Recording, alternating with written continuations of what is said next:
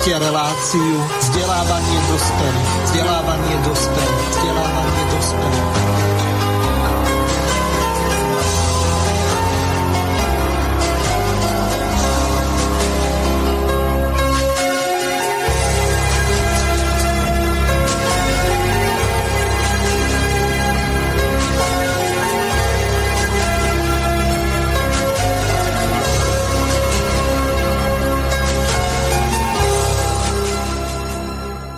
Vážené a milé poslucháčky a poslucháči, vítam vás v poslednej relácii vzdelávanie pre dospelých v roku 2020.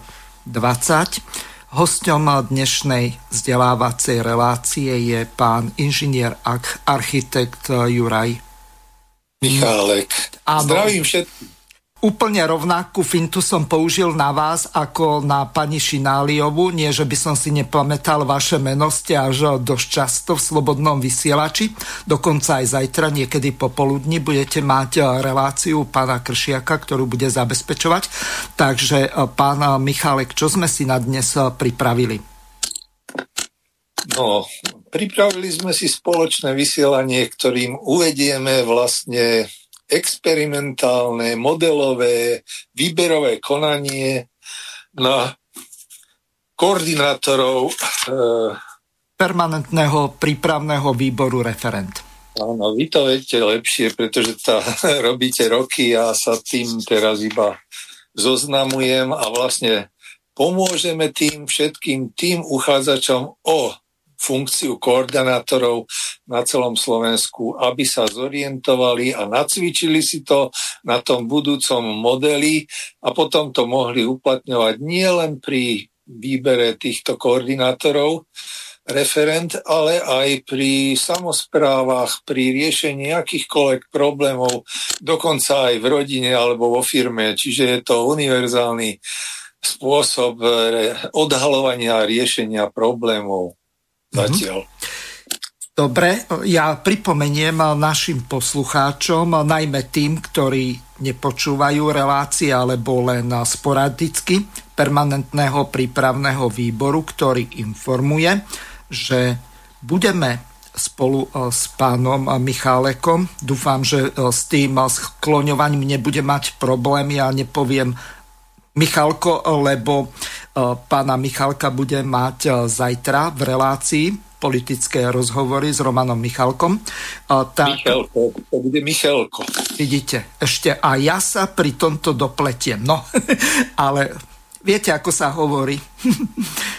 Opakovanie je matka múdrosti a viete, kto robí, robí chyby a kto nerobí chyby, tak eh, ten je na cintoríne, lebo ten už ich urobiť nemôže. No dobre, eh, čiže pripomeniem našim poslucháčom, že budeme eh, vyberať 9 krajských koordinátorov, 25 regionálnych, 150 obvodných, to znamená na úrovni jedného, dvoch, troch okresov a potom 900 oblastných koordinátorov. Čiže tie úrovne koordinácie toho permanentného prípravného výboru ako nejakej servisnej organizácie, ktorá bude zabezpečovať všetky tie operácie, ktoré súvisia s výkonom toho petičného práva od prípravy petičných otázok, zostavenia petície, potom cez to vytlačenie, roznesenie, rozdistribuovanie e, tým ľuďom, ktorí budú mať záujem sa na tej petícii podielať, e, tak e, budeme to takýmto spôsobom robiť.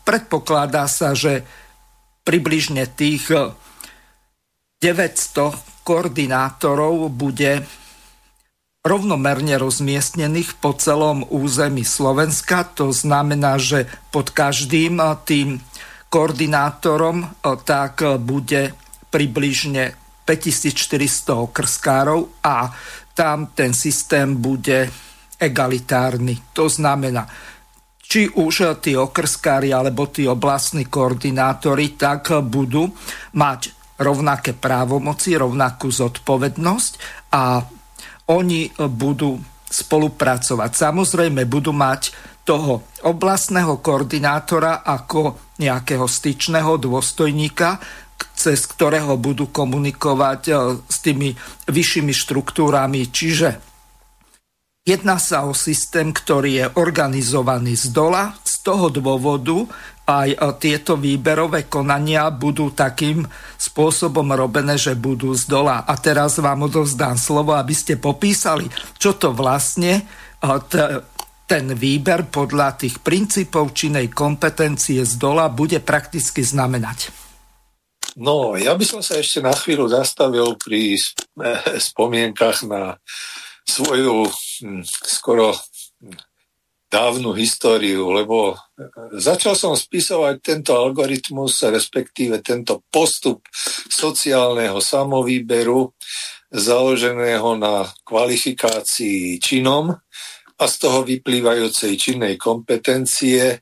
Ako študent ešte na fakulte architektúry, preto, lebo keď boli rôzne študentské súťaže, tak som si uvedomil, že víťazmi sa obvykle stávajú nie tie najlepší alebo naj, najkvalitnejší riešitelia a riešenia, ale tí, ktorí sú blízkymi nejakým spôsobom k tomu najsilnejšiemu porodcovi v komisii.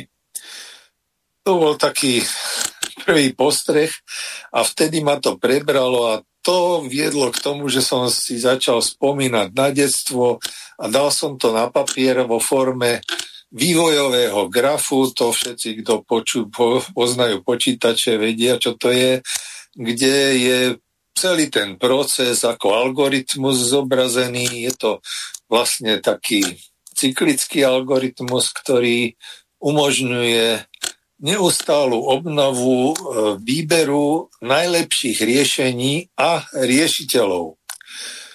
No a vtedy, keď som to robil, tak sa mi zdalo, že nikto nemá záujem dlhé roky, 20-30 rokov.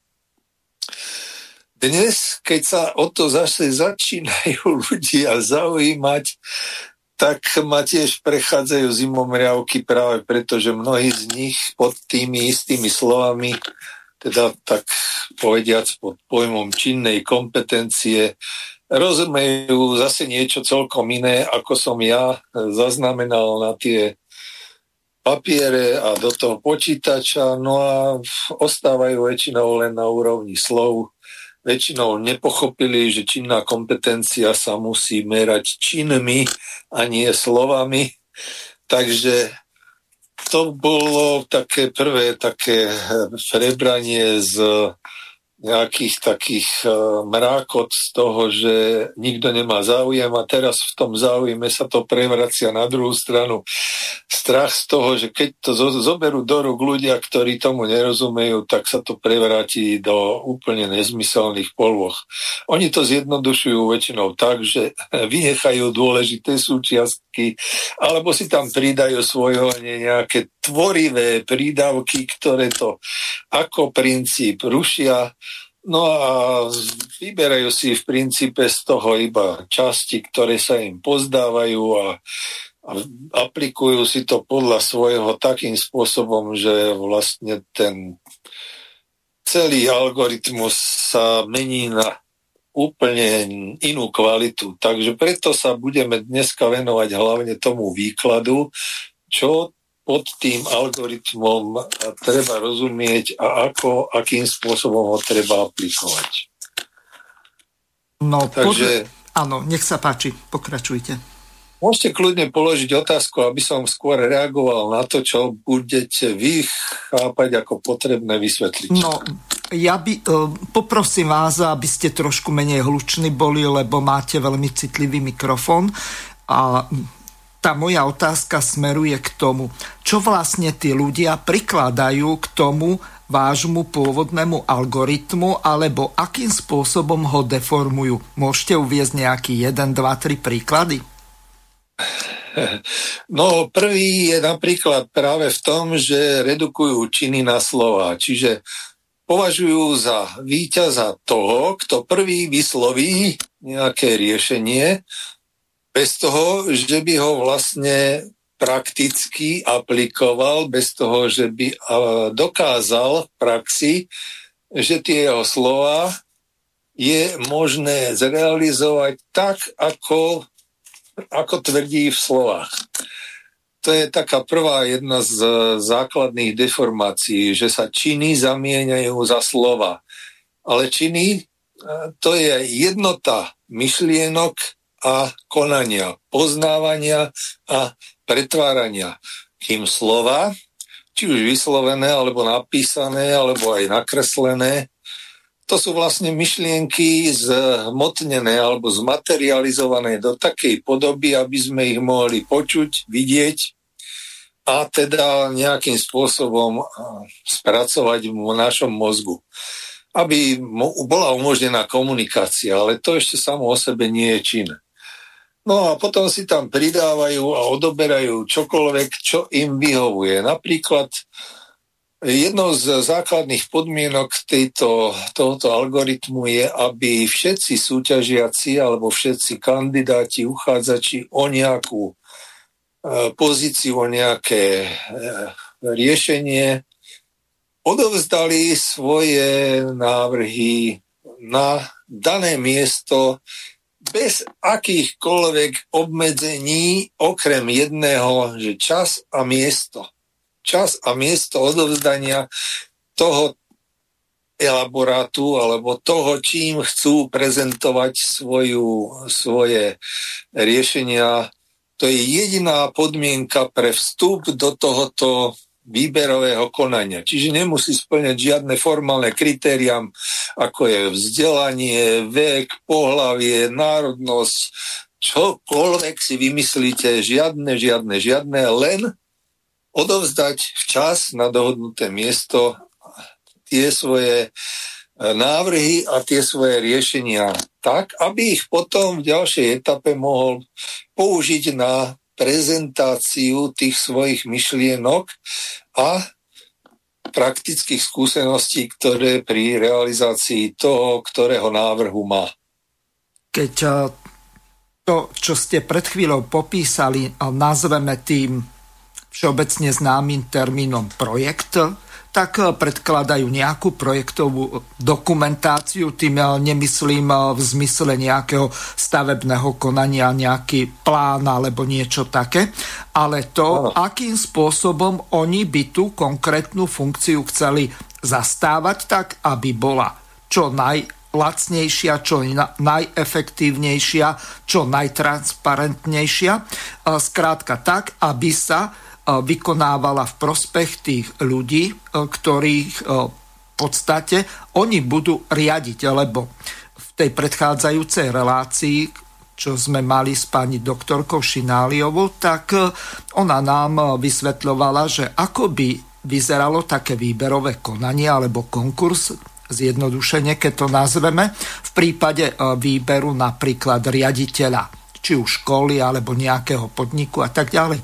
Lenže my sa dostávame do trošku atypickej situácie, ktorú si povedzme pani doktorka Šináliova ani ver, nejako verne nevie predstaviť, že by sa nejednalo o platené miesto, ale o dobrovoľníckú činnosť, kde tí ľudia to robia z presvedčenia, že chcú tejto krajine alebo v tomto štáte niečo zmeniť k lepšiemu. To znamená, aby ten život tých ľudí bol jednoduchší, aby e, bol transparentnejší, aby korupcia bola menšia podľa možnosti nejaká, lebo e, aj keď dosť to je problematické, lebo e, vždy nejakí špekulanti sa najdú, ktorí potrebujú na niečom nie, nejak, niečo vytlsť, zarobiť alebo získať nejakú neoprávnenú výhodu a tak ďalej. Čiže teraz tá otázka na vás.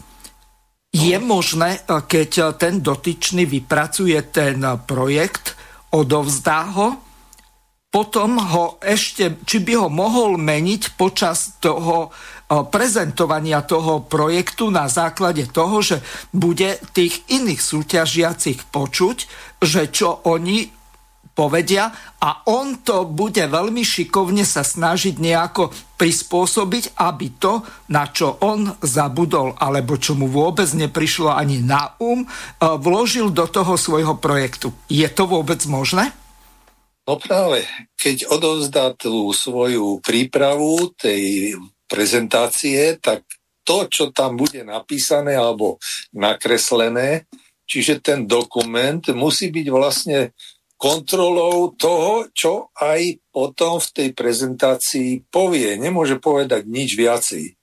Môže povedať menej, ale nemôže povedať viacej, pretože to už by bolo podozrivé práve z toho dôvodu, čo ste povedal že ho to práve eh, v súvislosti s tými ostatnými napadlo. Ale to neznamená, že tí ľudia, ktorí tam prichádzajú s tými svojimi riešenia, sa vzájomne nemôžu inšpirovať, lenže tá inšpirácia bude presunutá až po tom rozhodnutí na základe tejto prezentácie a po výbere. Čiže ten proces bude nekonečný. To je v podstate nie, že uzavretý kruh, ale špirála vývoj, ktorý smeruje k tomu, že ľudia budú stále prichádzať s novými a lepšími riešeniami a to aj vtedy, keď ten dotyčný bude tie svoje sluby alebo svoje projektované e, riešenia realizovať v tom rozsahu a kvalite a v čase a priestore, aké si v rámci toho výberového konania stanoví. Pretože to neznamená, že ešte potom niekto nemôže prísť na niečo lepšie. Uh-huh. Čiže e, túto vec ste našim poslucháčom vysvetlili a teraz e, prejdeme k tým e, dvom dôležitým osobám alebo osobnostiam, ktoré podstate organizujú toto výberové konanie na tom princípe alebo podľa toho algoritmu činej kompetencie. Vy ste tam... Áno? Môžem? Áno, nech sa páči. Vy ste, vy ste povedali, že teda výber tých koordinátorov, dobrovoľníkov e, je niečo neobvyklé. Áno, práve preto som sa rozhodol vám v tomto výjsť v ústrety a spolupracovať, pretože keď sa podarí takýmto spôsobom ukázať praktickú aplikáciu na referendum, tak potom na základe toho môžu ľudia e, robiť čokoľvek. A ja vopred a úplne otvorene hovorím, že referendum to nie je práve tá cesta činnej kompetencie, pretože tam rozhoduje väčšina, ktorá o väčšine problémov skoro nič nevie a na princípe činnej kompetencie rozhoduje menšina, ktorá o daných problémoch vie skoro všetko, čiže čo najviac. A práve to je ten rozdiel medzi tým, ako rozhoduje a vyberá formálna kompetencia, ktorá vedie k tomu, že eh, z hora sa rozhoduje o tom, čo budú robiť ľudia dole, kým v činnej kompetencii ten výber postupuje od spodu a tí najlepší postupujú postupne stále vyššie a vyššie a tí, ktorí sa aj dostanú na tú na tú špičku tej pyramídy, hierarchie, pretože činná kompetencia to nie je len o koordinácii, ale aj o subordinácii. To je tiež častý problém pri týchto eh, odborníkoch, ktorí aplikujú činnú kompetenciu. Oni si myslia, že Subordinácia nemôže byť súčasťou činnej kompetencie, no môže byť, len rozdiel je medzi subordináciou formálne kompetentnou a činne kompetentnou. Subordinácia formálnej kompetencie vyzerá tak, že šéf si vyberá vždy zámerne a systematicky slabších podriadených, čiže menej schopných. A tým pádom je formálna kompetencia vlastne vývojom degeneratívnych aktívnym. Naproti tomu činná kompetencia, tá postupuje od spodu hore a vždy sa dostávajú na vyššiu a vyššiu úroveň tí najschopnejší. A tým sa regeneruje, rozvíja a tvorí ten nový, tá nová kvalita akéhokoľvek problému. A pokiaľ ide o referendum, no tak oni budú vlastne zbierať informácie a spracúvať pre akékoľvek eh, voľby alebo akékoľvek eh, nejaké eh, riešenie otázok, ktoré pre z hľadiska toho občana sú vlastne zhromaždením názorov o tom, čo si na danú otázku myslí tá väčšina alebo tá časť tých obyvateľov, ktorí sa zúčastnia toho referenda. Mm-hmm. To, to samozrejme nie je podstata činnej kompetencie, ale tieto informácie sú dôležité práve preto, aby mohli tí činne kompetentní potom na základe nich spoluorganizovať a riadiť ten sociálny samoriadiaci systém, ktorý potom môže nasledovať v druhom kroku, lebo zber informácií to je základné, potom treba poznatky a vedomosti pozbierať od tých najlepších a najschopnejších riešiteľov. No a nakoniec treba skoordinovať a zosubordinovať spoluprácu pri realizácii tých riešení. Čiže to je aj jedna z príčin, prečo som súhlasil s tým, aby sme mohli spolupracovať. Lebo to v konečnom dôsledku môže viesť k tomu, aby si ľudia mohli sami svoju samozprávu takto konštituovať. To ste veľmi dobre povedali a veľmi výstižne. Občas používate cudzie pojmy ako napríklad subordinácia, tak ja vás sa za každým spýtam, že čo po tým e, myslíte. E, ja viem, že to je podriadenie sa určitým organizačným príkazom alebo e, nejaká hierarchická štruktúra. Čiže dobre by bolo, keby ste ten princíp tej subordinácie vysvetlili, aby si pod tým nemysleli nejakú autoritatívnu alebo dokonca autokratickú štruktúru. To znamená, že je nejaký vodca, ten je hlavou toho všetkého, alebo šéf nejakej sekty, alebo akokoľvek to nazveme. A e, ten rozhodne, že ako to bude všetko fungovať a ostatní budú subod- ordinovaní, to znamená podriadení podľa určitej hierarchickej štruktúry a v podstate oni budú len vykonávateľmi tých e, príkazov.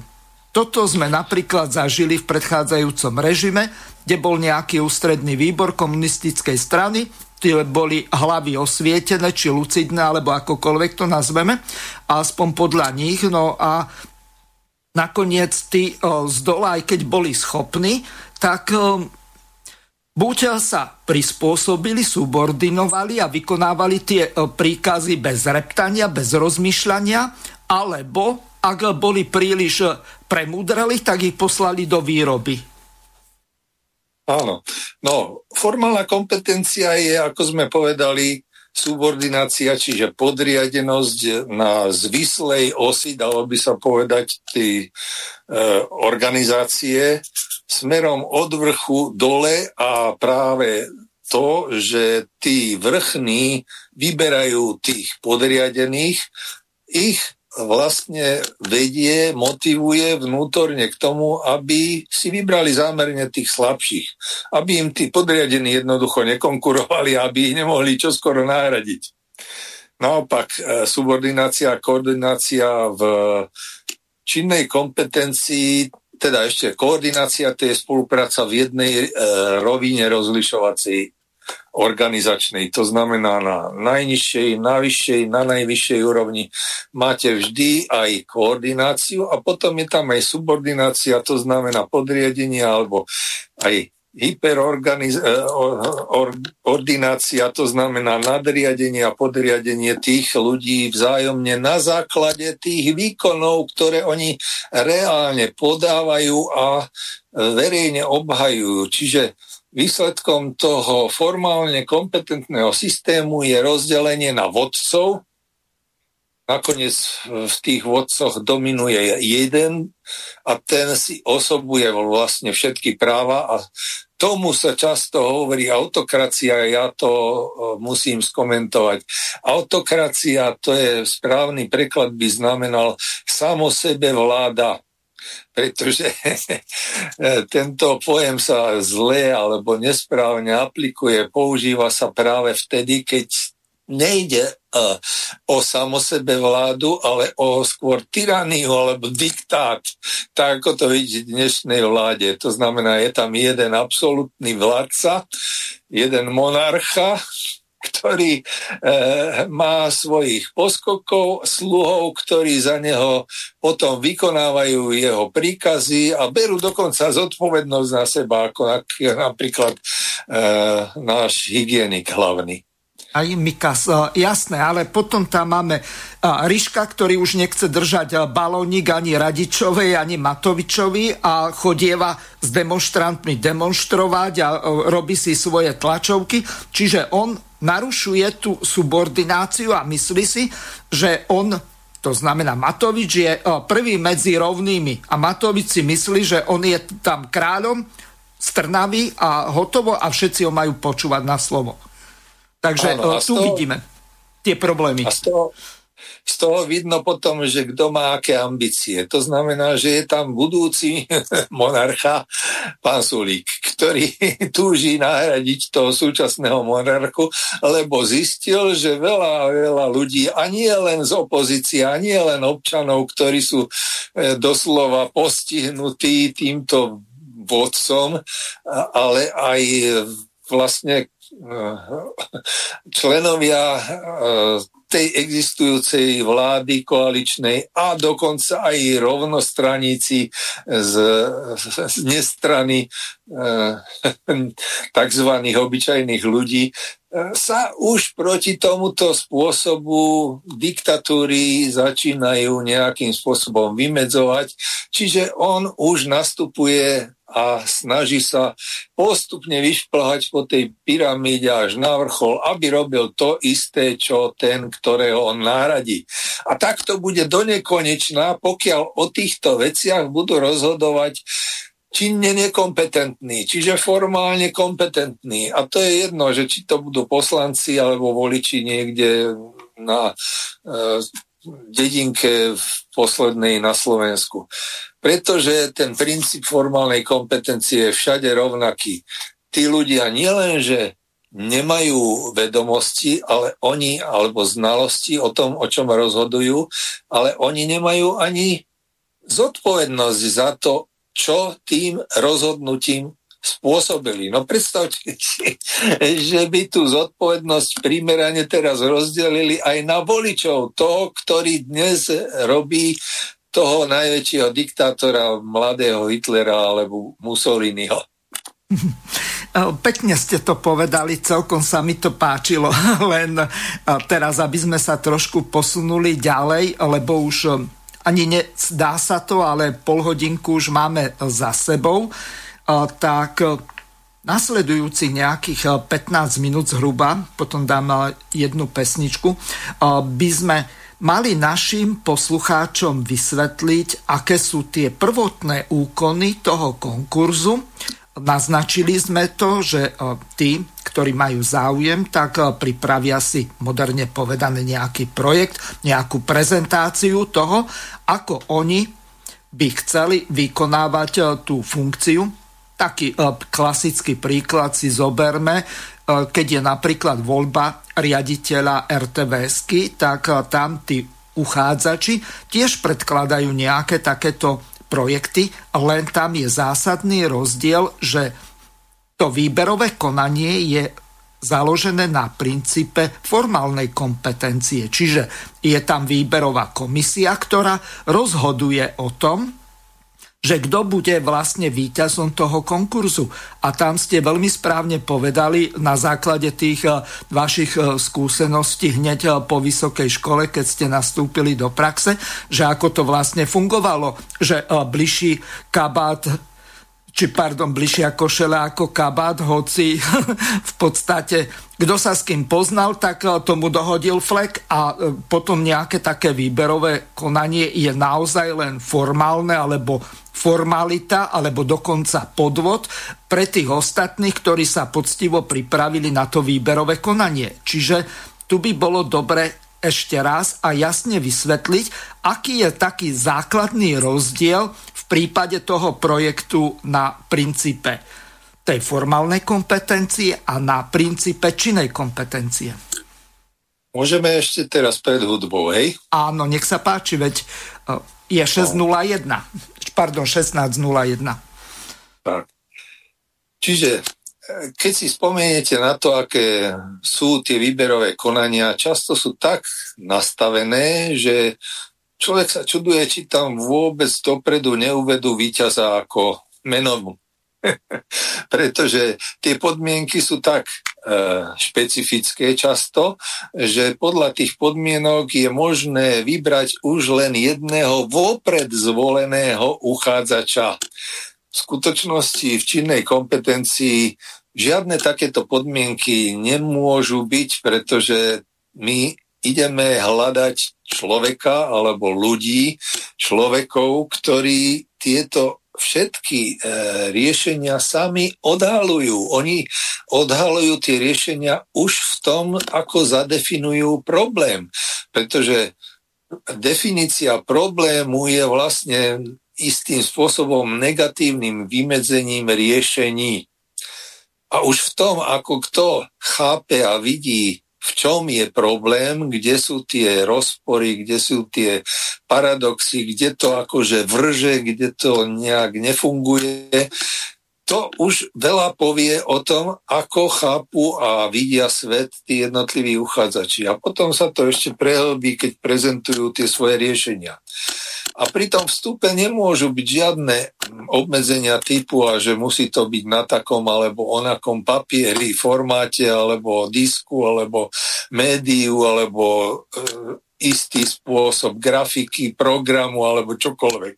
To nemôže byť obmedzením, keď to niekto napíše aj takým spôsobom, že to nikto z porodcov, ktorí sú z nadriadeného orgánu, z toho, ktorý vypisuje ten konkurs, ani nevie prečítať nevie pochopiť, pretože až potom pri tej prezentácii sa ukáže, že či tie e, rôzne nezrozumiteľné vety, grafy a všelijaké ideogramy majú alebo nemajú význam a nesú nejaký obsah, ktorý je hodnotný. A to musia posúdiť predovšetkým tí, ktorí prichádzajú s tými ostatnými riešeniami.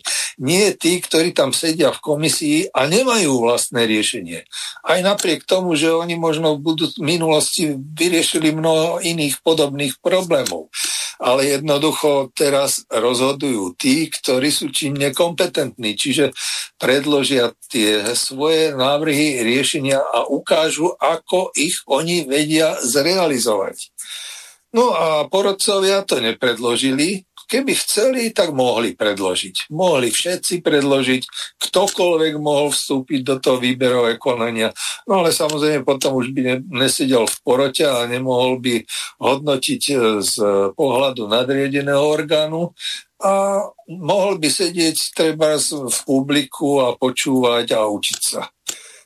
Ale ten hlavný rozdiel medzi tou formálnou kompetenciou a činnou kompetenciou je v tom, že teda formálna kompetencia e, generuje úpadok a činná kompetencia tým, že je neprestajným procesom zlepšovania a učenia sa, a rozvíjania a tvorenia a spolupráce a spolutvorby, tak vlastne produkuje pokrok, progres. A toto je taká tá hlavná myšlienka, hlavný, hlavný uh-huh. a charakteristika týchto dvoch spôsobov ako protikladov. Jedni potrebujú vodcov a za nimi stádo vedené tými vodcami a v druhom sa stretávajú spolutvorcovia a spolupracovníci pri tvorbe. A to aj nie len v tej koordinačnej úrovni, čiže na jednej rozlišovacej úrovni, ale aj medzi tými e, úrovňami v zmyslom smere, v, sú, kor, v subordinačnom smere. Takže e, tam e, nie že neprichádza do úvahy taká, ja som to nazval, vylúčujúca konkurencia, ktorá vládne v formálnej kompetencii, však si všetci spomínate víťaz berie všetko. A v činnej kompetencii tými výťazmi sa stávajú aj tí, ktorí akože neúspeli, ktorí nezískali tú najvyššiu odmenu alebo tú najvyššiu pozíciu, čiže práva a povinnosti to znamená zodpovednosť k tomu, aby mohli niečo riadiť, niečo riešiť, niečo tvoriť, ale sa tam rozvíjajú týmy, ktoré sú spolutvorcami na aj koordinačnej, aj na subordinačnej osi. Čiže tam nie je koordina- tá konkurencia vylúčujúca, ale integrujúca. A to je obrovský, e, obrovská zmena, obrovská kvalitatívna zmena oproti tej formálnej kompetencii. To ste povedali to... veľmi dobre. Ja by som sa vás ešte spýtal na jednu veľmi podstatnú vec. K tej sa detailne dostaneme v ďalšej časti relácie, ale je to nesmierne dôležité z hľadiska pochopenia odlišnosti e, tej formálnej kompetencie od činej. V prípade vyhodnocovania e, výsledkov toho, že kto predložil najlepší projekt, kto ho najlepšie obhájil, kto ho najlepšie zdôvodnil, e, tak e, nerozhodujú v prípade tej činnej kompetencie nejakí porodcovia, ako keď máme čo ja viem, výber nejakej superstar, alebo čo ja viem, Slovensko hľada talent, alebo neviem aké tieto bežné e, súťaže, čo sú, hodzaj výber nejakej misky, že tam podstate sú tí porodcovia, ktorí sú hlavy osvietené a majú e, právo alebo patent na výber toho najlepšieho. V prípade tej činej kompetencie tak to vyzerá úplne inak. A to by ste mali povedať, že čím sa vlastne to vyhodnotenie toho výberového konania odlišuje prípade činej kompetencie od toho bežného spôsobu konkurzu, castingu alebo akokoľvek eh, nazveme to výberové konanie. Takže nech sa páči. No a tým sa dostaneme aj k tomu záverečnému štádiu po obhajobe, ktoré môže, ktorá môže trvať niekoľko dní, týždňov aj mesiacov. Podľa toho, ako dôležitá, významná je to pozícia, funkcia a projekt.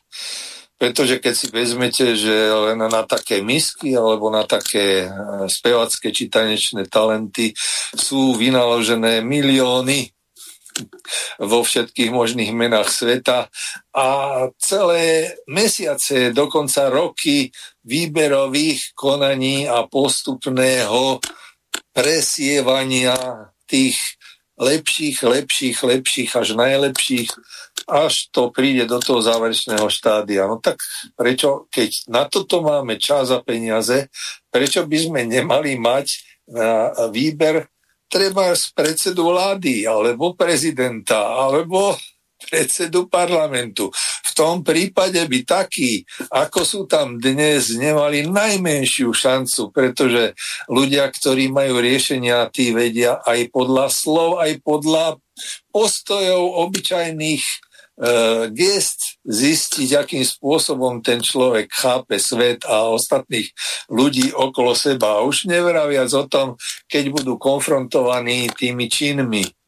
Takže to výberové konanie končí tým, že títo uchádzači po verejnej obhajobe, ktorá prebieha pred ľuďmi, ktorí sa cítia byť dotknutí sami od seba. Nikto ich nebude zase vyberať ani určovať, ani ich platiť za to, aby tam sedeli a tlieskali alebo vykrikovali, ako dnes pri týchto všelijakých talentových súťažiach ale to budú ľudia, ktorí budú mať záujem preto, lebo možno raz v budúcnosti sa tiež prihlásia do nejakej súťaže, do nejakého výberového konania, predložia svoje riešenia a svoje vlastné, originálne, autorské prínosy, tvorbu. Takže títo sa po verejnej oponentúre, ktorá môže trvať primeraný čas, e, sami vzájomne budú hodnotiť. A to tak, že najprv každý z nich bez ohľadu na to, e, čo ostatní robia, napíše do uzavretej obálky svoje hlasovanie. Prideli svoj hlas niekomu z tých ostatných uchádzačov, alebo aj neprideli. Toto hlasovanie sa uzavrie do obálky, alebo môže to byť aj v nejakej technologickej e, počítačovej sieti a odhalí sa až vtedy, keď všetky tieto hlasovania to rozdelenie a prisúdenie hlasov prebehnú, odhalí sa a zistí sa, kto komu hlas dal. Tieto hlasy sa potom tzv. zvážia, to znamená, že váha hlasu každého z tých, ktorí tam sú a uchádzajú sa a hodnotia, bude mať váhu rovnajúcu sa počtu hlasov, ktoré dostal od ostatných súťažiacich, ktorí tiež sú tam a hodnotia tých svojich kolegov, partnerov, súťažiacich. Týmto váženým hlasovaním vznikne nejaké poradie, môže byť aj remízové poradie a v tom prípade sa pridáva hlasovanie nadriadeného orgánu, e, pardon, pléna verejnosti, ktorá sa cíti byť dotknuté, dotknutá. A toto hlasovanie je tzv. rozdielové, to znamená, že za každého z tých uh, uchádzačov a za každé to riešenie, ktoré tí uchádzači predložili, sa hlasuje zvlášť a to dvakrát. Raz za a raz proti. Ten rozdiel potom zase usporiada týchto e, uchádzačov do nejakého poradia. Čiže niekto bude mať za 10 hlasov a proti 100 hlasov, takže výsledok bude minus 90 a iný bude mať naopak e, proti 10 hlasov a za 100, takže jeho výsledok bude plus 90 a tak ďalej. Proste nejakým spôsobom toto ovplyvní to nerozhodné hlasovanie, ktoré vznikne medzi tými uchádzačmi. A tým pádom si uchádzači aj sami dobre rozmyslia, či sa nehajú ešte e, hodnotiť niekým iným, ktorý o týchto veciach nevie toľko ako oni a nebudú hlasovať tak, aby vznikla patová situácia, aby bol remízový stav.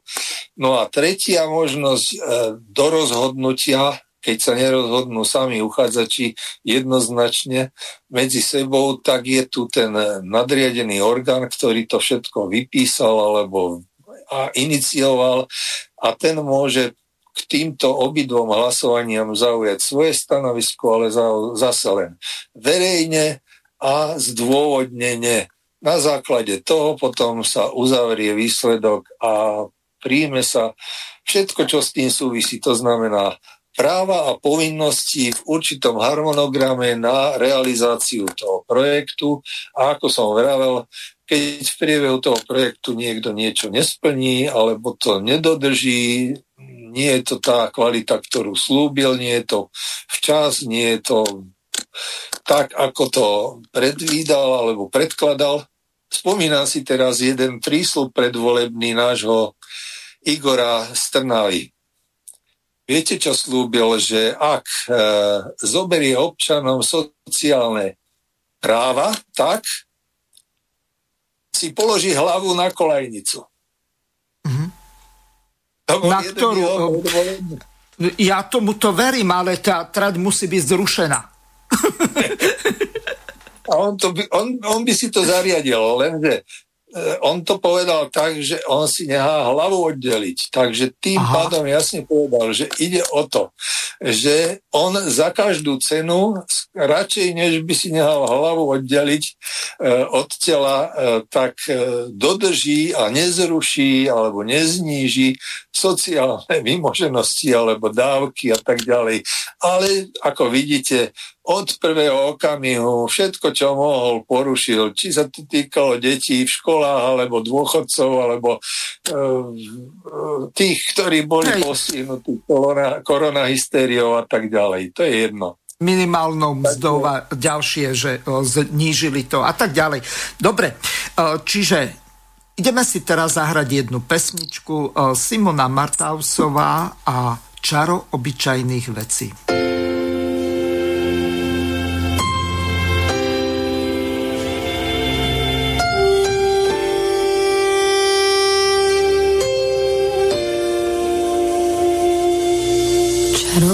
Obyčajných vecí posypalo túto zem. Po kúskoch si všetko zbieram len tak do šatky. Zaslúži si obdiv viac jak slávnych ľudí sieň.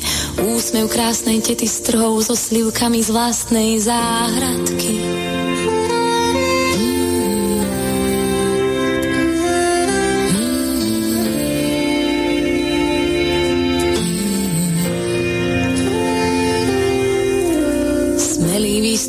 Strmou skalou a odhodlaný krok je pohárom vody smedným ústam podaný. Čerstvý vzduch je balzam našich tiel a myšlienok. Nič na tomto svete nevie tomu zabrániť. To tie majestátne hory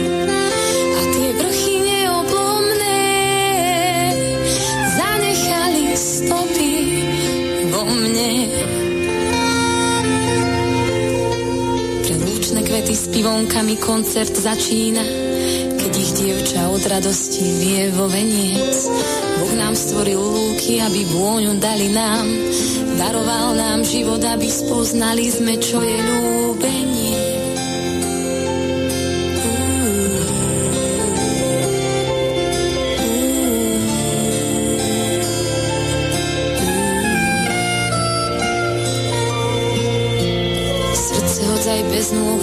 Bežec najlepší, ak sa na to vedia oči inak pozerať.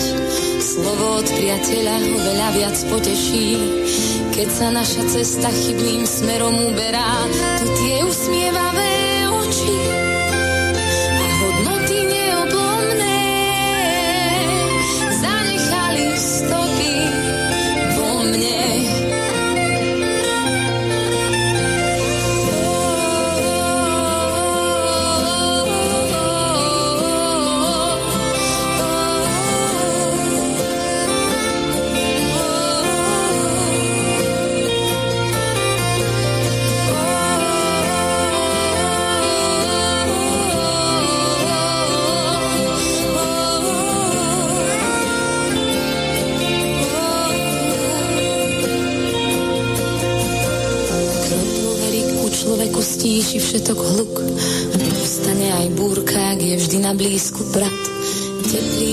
august v trapcoch hrozna je dar do ľudských rúk, ktoré z lásky k druhým polievali vinohrad.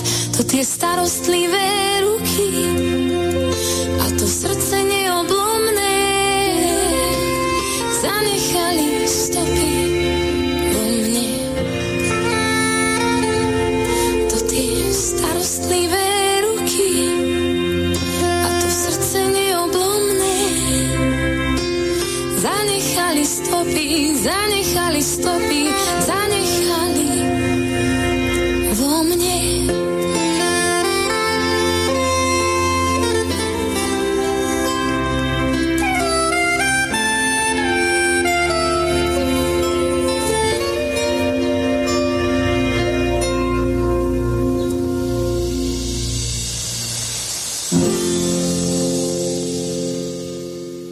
Poslucháč Ľuboš okomentoval výber piesne takým spôsobom, že nám napísal jeden vtip.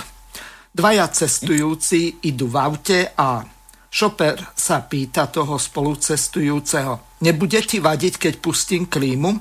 A ten spolucestujúci hovorí, pust čokoľvek, ja počúvam všetko. Takže, pán Michalak, pokračujeme ďalej. Takže dúfam, že výbor tej uh, Simony Martausovej bol dobrý. No, uvidíme. Tak, e, každému je niečo iné dobré a to je aj otázka výberu pri rozhodovaní. To znamená, že tam sa ukazuje vlastne aj vnútorné nastavenie tých ľudí. Oni nevyberajú len nejakú technokratickú koncepciu. Oni vyberajú aj spôsob života a hierarchiu hodnot. Často e, tí naši vylepšovateľia tohoto algoritmu zdôrazňujú morálno-etické parametre alebo kvality toho človeka a proste nad všetky riešenia stávajú nejaké kritéria, ktoré by mal nejaký sudca, nejaký posudzovateľ morálky a etiky riešiť. No ja si myslím, že to je úplná absurdita, pretože v každom tom konkrétnom riešení v každom čine je obsiahnuté nielen to materiálno, nielen tie hmotné štruktúry a čísla a nejaké technokratické parametre, ale aj to, akým spôsobom on chápe, chápe ľudí, človeka, alebo ako ja vravím, človekov, ich spôsob života, alebo životný štýl, sloh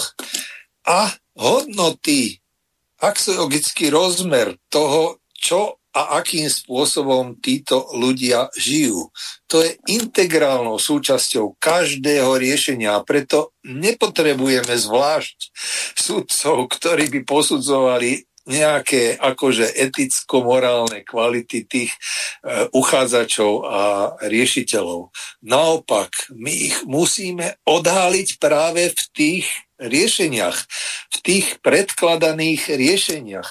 Preto ani nemôžno oddeliť riešiteľov od riešení, ako sa to často a vlastne systematicky stáva vo formálnej kompetencii. Lebo vo formálnej kompetencii tam ide iba o to, aby niekto, kto na to nemá, získal nejakým spôsobom od niekoho riešenia. No a ten, kto na to nemá, tak vypíše konkurs a potom tie riešenia tomu dotyčnému alebo tým dotyčným ukradnú jednoducho povedané. V architektonickej súťaži sa to stáva často.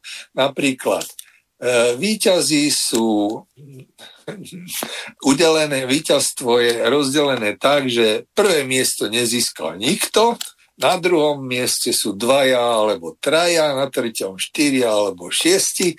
A teraz, čuduj sa svete, keďže to nikto nevyhral, tak tieto riešenia zoberú a dajú do rúk tým, ktorí ich zrealizujú podľa na uh, mienky toho, kto tie súťaže vypísal, čiže vôbec neberú do úvahy názory tých riešiteľov a odsúdia ich úplne na vedľajšiu kolaj a ich riešenie de facto ukradnú.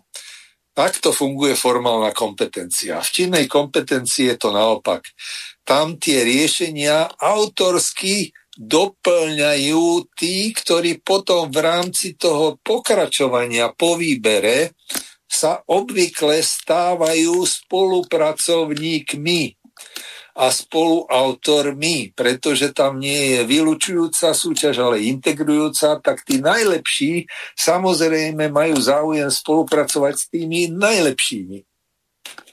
No a potom z toho vznikajú nové a ešte lepšie a kvalitnejšie riešenia a nikto ich nemôže zneužiť. Takže autorské práva netreba zvlášť chrániť. Hlavne nie formálne, to znamená nejakými zákonmi a predpismi, ako je to dneska s tzv. duševným vlastníctvom, kde celý systém ochrany duševného vlastníctva je nastavený tak, že autor po pár mesiacoch alebo rokoch nemá na zaplatenie tej patentovej ochrany a už sa môže to chytiť ten, kto na to len čaká a práve preto s ním nikdy nepodpíše zmluvu o spolupráci skôr, než ten dotyčný nevládze splácať alebo platiť tie poplatky. To sú proste formálne kompetenčné podmienky, ktoré vyhovujú práve len tomu parazitickému spôsobu života na rozdiel od činnej kompetencii, kde je symbiotický spôsob života, kde spolupracujú aj tí tzv. porazení, čiže podľa toho anglického pravidla win-win, čiže víťaz-víťaz. Všetci sú stále v tomto systéme víťazmi, dokonca aj tí ľudia, ktorí sa nezúčastnili, pretože tá realizácia tých najlepších riešení potom má ten význam pre ostatných, ktorí nemali na to, aby mohli predložiť svoje riešenie, že sa zlepšia podmienky života, pretože títo tvoriví ľudia nie sú založení na princípe parazitizmu a vyciciavania dosiavania schopností a vedomostí iných. Oni to nepotrebujú, ale naopak spolupracujú so všetkými a vytvárajú podmienky na to, aby tí, ktorí sú ešte len mladí a talentovaní, mohli vyrásť čo najskôr na ich miesto a nahradiť ich a ísť ďalej na vyššiu úroveň. Dobre. Neviem, asi sa trošku ďalej posunieme a teraz e, prišla nám celkom jedna taká pred reláciou zaujímavá otázka. Páni, no. prosím o vysvetlenie, ako by mohli byť e, v Česku alebo na Slovensku cinknuté alebo heknuté voľby, veď Kotlebovci mali v každej volebnej miestnosti svojich zástupcov, ktorí boli pri ščítavaní hlasov, podpísali každú okresnú alebo okrskovú zápisnicu. Výsledky na weboch štatistického úradu boli kde to už eh, nemohli jednoducho si overiť. Eh, čiže tu narážame na jeden zásadný problém. Vieme, že eh, niektoré voľby alebo dokonca referenda boli veľmi pochybné. Nebudeme sa teraz venovať voľbám, ale napríklad tým referendám. Stalo sa napríklad to, že keď bolo jediné úspešné referendum pre vstup do Európskej únie, tak ho spochybňovali všetci vrátane tých, čo to spískali. A teraz e, tu vystáva jeden taký zásadný problém. Čo za daných okolností robiť, aby sa zabezpečilo tzv. paralelné ščítavanie hlasov. Lebo pokiaľ v tých okrskoch máte svojich ľudí, a máte ich aj v tých obvodných alebo okresných komisiách a tie výsledky sedia, tak potom už môže byť len chyba vo firme ESET alebo v akejkoľvek inej, ktorá vyrobí ten software pre ten štatistický úrad a tam ak to neurobia fyzicky, že to zmanipulujú, tak môžu mať heknutý ten systém. Čiže tu vystáva aj to, aby sa zabezpečila nielen pri výbere tých členov e, tých okrskov alebo e, tých e, okresných, krajských, regionálnych a obvodných koordinátorov alebo oblastných po prípade.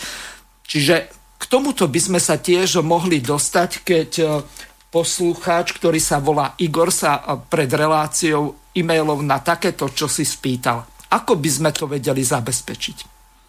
No, vy ste skôr odborníkom, alebo tí ľudia, ktorí sa prihlásia do týchto konkurzov, by mali byť odborníkmi na tieto otázky, ale ja ako like, ja musím povedať, že ja principiálne nedôverujem e, systémom, ktoré sú nepriehľadné ktoré nemôžete kontrolovať a do ktorých nevidíte. A to je hlavne internetový systém. Internetová sieť to je vlastne jakási pavučina za zrkadlom, doslova by som povedal, alebo aj za x zrkadlami, za ktorými sa môže udiať všeličo. Však sme svedkami voľby prezidenta v Amerike teraz.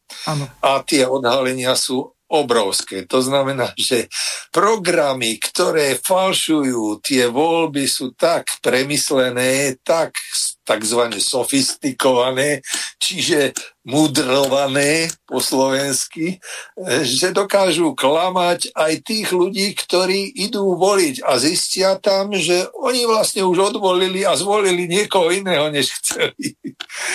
Takže takto to vyzerá a preto treba do týchto uh, komisí, do týchto koordinačných funkcií vyberať ľudí, ktorí do toho vidia zvnútra, ktorí vedia kontrolovať aj tieto uh, programové, pro, programátorské procesy pri sčítavaní, aby tam ani náhodou nemohla vzniknúť nejaká zmena z jedného voliča na druhého, z jedného voleného na druhého. Toto je otázka proste technickej prípravy a kvalifikácie tých uchádzačov. Nie moja, ani možno vaša. Neviem. Jasné, ale ja som sa spýtal na jednu takú vec, že aj e, keď e, vy ste povedali, že v prípade výberu týchto koordinátorov cez e, to výberové konanie na princípe činej kompetencie nebudú stanovené žiadne kvalifikačné, genderové, to znamená, že či sa tam môžu prihlásiť len muži alebo ženy, alebo akékoľvek iné napríklad rasové, že čo ja viem, migranti tam nemôžu prísť alebo kdokoľvek iný. Tým nechcem nejaké menšiny napádať napríklad, že Maďarov my tam nechceme, alebo my sme hrdí Slováci, alebo neviem ako. Takže z tohoto hľadiska je veľmi dôležité vysvetliť aj to, že v prípade napríklad výberu tých koordinátorov by mali ovládať aspoň to, čo ovláda Jana Cigánikova, aspoň ten Excel alebo Word, pretože vyplniť nejakú Excelovú tabulku, e, do ktorej už niekto trošku chytrejší vymyslí ten vzorec na výpočet e, tých jednotlivých kategórií, ktoré budeme napríklad e, merať, hodnotiť a ščítavať. To znamená, prípade toho referenda. Aká bola účasť tej konkrétnej okrskovej komisii, v tom okrsku, ktoré, v ktorej e, bol ten okrskar za petičný výbor. Potom, koľko ľudí hlasovalo, hlasovalo áno alebo nie za jednotlivé referendové otázky. A potom tretia kategória, e, koľko bolo neplatných e, hlasov. Čiže aspoň takéto základné veci by mali tí okrskári zvládať. Lenže podľa toho, že aký budú oni úspešní v tom konkurze, tak na základe toho sa tak vysoko dostanú. Či skončia ako nejakí tí oblastní alebo strediskoví koordinátori na úrovni nejakých obcí alebo mestských častí, alebo budú na úrovni obvodov, to znamená e, dvoch, troch alebo koľkých okresov podľa toho, aké sú veľké, lebo máme okresy všelijaké, napríklad v Prešovskom kraji, tak je okres Prešov, ktorý má e, zhruba 170 tisíc a potom je okres Medzilaborce, ktoré má 11 tisíc, to je e, polovica tu z vedľajšieho Lučenca. No, čiže aby som sa dostal k tomu, čo je dôležité, je možné tým iniciátorom, čiže objednávateľom toho výberového konania na princípe činnej kompetencie určiť nejaké minimálne pravidla, alebo podmienky pre výber do tých jednotlivých funkcií? No, ako som hovoril, e, čím je otvorenejšie zadanie, tým je vlastne výhodnejšie pre tých tvorivých ľudí. Úplne najtvorivejšie zadanie je zistite alebo definujte hlavné problémy, povedzme, tohoto referendového procesu a navrhnite riešenia týchto problémov. Lebo ako náhle vy budete definovať problémy, tak už istým spôsobom obmedzujete tú samostatnosť a tvorivosť tých jednotlivých uchádzačov. Mm-hmm. Ideálne riešenie e, je, alebo zadanie je, e, nájdite problém, ktorý je rozhodujúci, určujúci, zostavte z neho hierarchiu a e, chronológiu a navrhnite riešenia na to, ako zabezpečiť, aby tie procesy volebné nemohli byť falšované, nemohli byť nejakým spôsobom manipulované, zneužité a, a podstate sabotované. Mm-hmm. Takže na tom, ako kto vidí tie problémy a potom k ním priloží tie riešenia, na tom najlepšie vidno, aký má on prehľad o tej svojej problematike. Ja ako bežný volič alebo volič, ktorý nie je až natoľko zainteresovaný do samotného volebného procesu, pretože ja sa skôr sústredujem na tento výber na princípe činnej kompetencie, než na základe formálnej kompetencie, tak ja iba tak odhadujem, že čím vyššia je tá úroveň toho výberu, tak tým musí byť tá kvalifikácia tých kontrolov alebo koordinátorov bližšia k tomu, čo tam môže spôsobiť tú, to skreslenie, tú degeneráciu, to narušenie toho objektívneho procesu. To je jednoduchý proces, ktorý treba odhaliť e, samotnými riešiteľmi. Ja pripomeniem našim poslucháčom, že je zapnuté telefónne číslo plus 421 910 473 440, tak eh, pokiaľ máte záujem, tak eh, môžete sa pána Michaleka na čokoľvek eh, spýtať, čo súvisí s témou dnešnej relácie.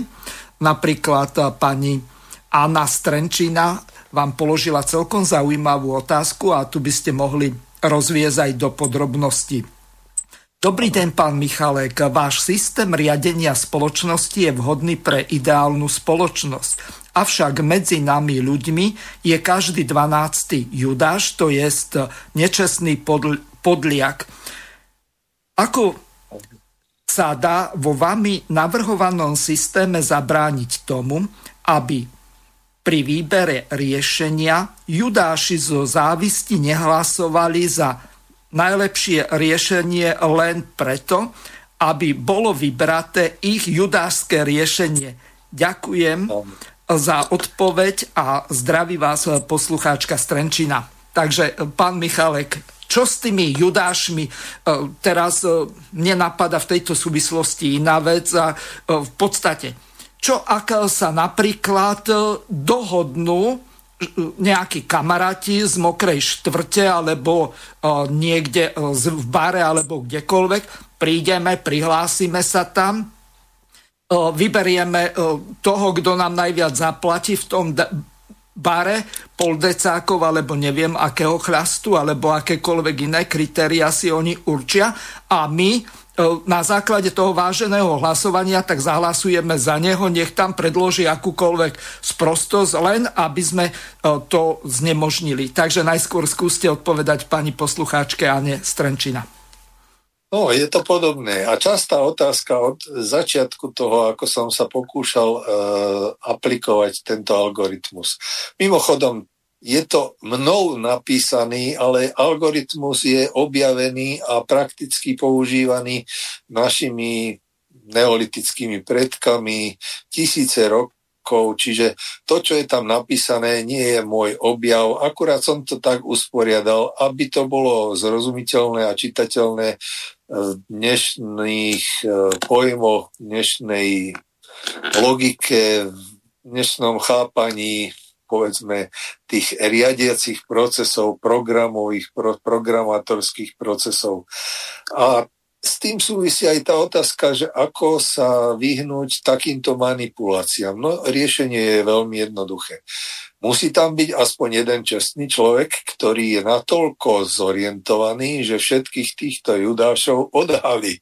Odhalí ich vďaka tomu, že to je verejná oponentúra. Na rozdiel od všetkých tých ostatných súťaží, kde je v rámci formálnej kompetencii väčšina rozhodnutí zákulisná, kuloárová, skrytá a neverejná, tak tu je maximálna šanca na to, aby čo i len jeden z nich bol čestný a schopný, teda vedel správne odhalovať aj riešenia a hodnotiť riešenia tých ostatných uchádzačov aby mohol upozorniť na to, že tam vzniká nejaký klan, nejaké prisáhanecké spojenie, že tu e, niekto prichádza s neoriginálnymi riešeniami, ktoré nemajú byť čo pripustené, pretože Činná kompetencia je založená na tom, že to nie je len riešenie vyťahnuté niekde z internetu a skombinované, skompilované doslova len ako texty, ktoré im nikto nerozumie, možno ani tí porodci, ktorí by na čo tom mali rozhodovať, ale mali by o tom rozumieť, vedieť to prečítať práve tí uchádzači, ktorí prichádzajú s tými svojimi originálnymi riešeniami a oni musia vedieť, ako vyzerá program, ktorý vie kvalitne a bezpečne zabezpečiť sčítanie hlasov takýto program by mohli mať aj oni vlastný, dokonca kontrolný. To znamená, že by oni vedeli spustiť, čo ja viem, eh, kontrolný program sčítavania hlasov do firmy ESET a bolo by to vyriešené. no to je moja fantázia. Čiže stačí, ak tam bude len jeden jediný, ktorý naozaj vie, o čom je reč a bude chápať súvislosti celku celistvo, tak jednoducho odhaluje každého Matoviča, každého Kolára ako takých, akí sú.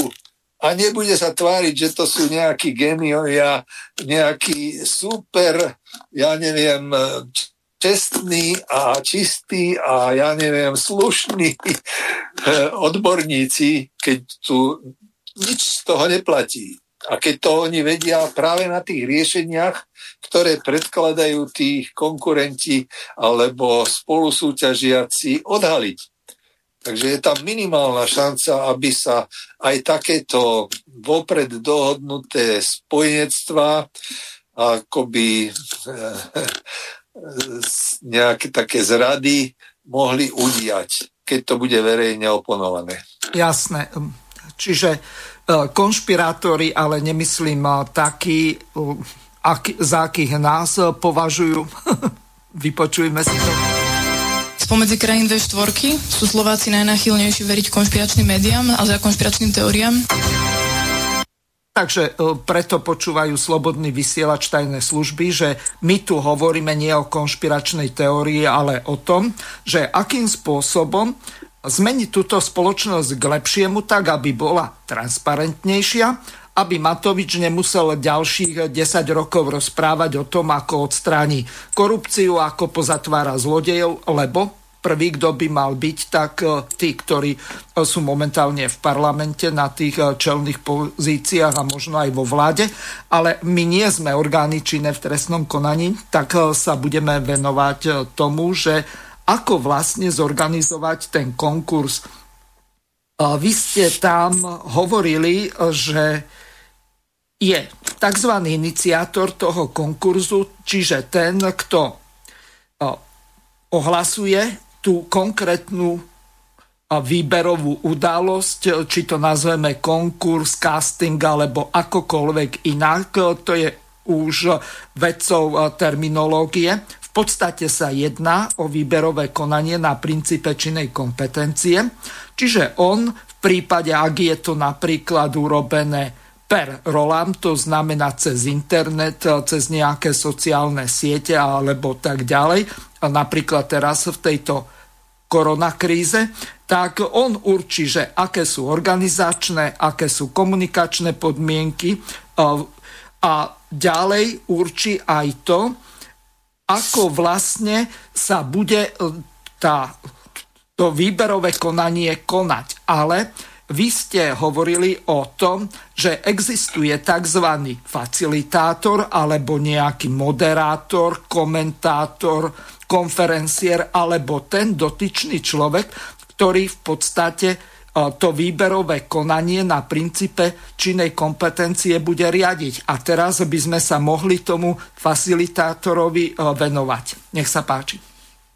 No, ten mediátor, facilitátor, uľahčovač, meneger, po slovensky tiež uľahčovať. E, umožňuje vlastne, aby tieto procesy prebehli tam, kde ešte nie sú známe, ale naši predkovia predsa, oni medzi sebou nepotrebovali žiadneho mediátora, pretože všetky tieto postupy poznali z každodennej praxe a boli veľmi jednoduché. Takže eh, nemuseli sa spoliehať na konšpirátov. Nakoniec konšpirácia nemusí byť len záporne chápaná. Konšpirácia, to je po slovensky spoludýchanie, uh, už som to niekedy Áno. spomínal, byť jednej byť... mysle, jedného názoru, eh, spolu niečo a... robiť v záujme jedne, dosiahnutia jedného cieľa, alebo po prípade aj viacerých, ktoré sú príbuzné. Cieľ nemusí byť podvratný, tak ako to vykladajú tí, ktorí nás obvinujú z tej zlej konšpirácie. Naopak, ten cieľ môže byť a tá spolupráca môže byť progresívna a prospešná pre celok toho spoločenstva.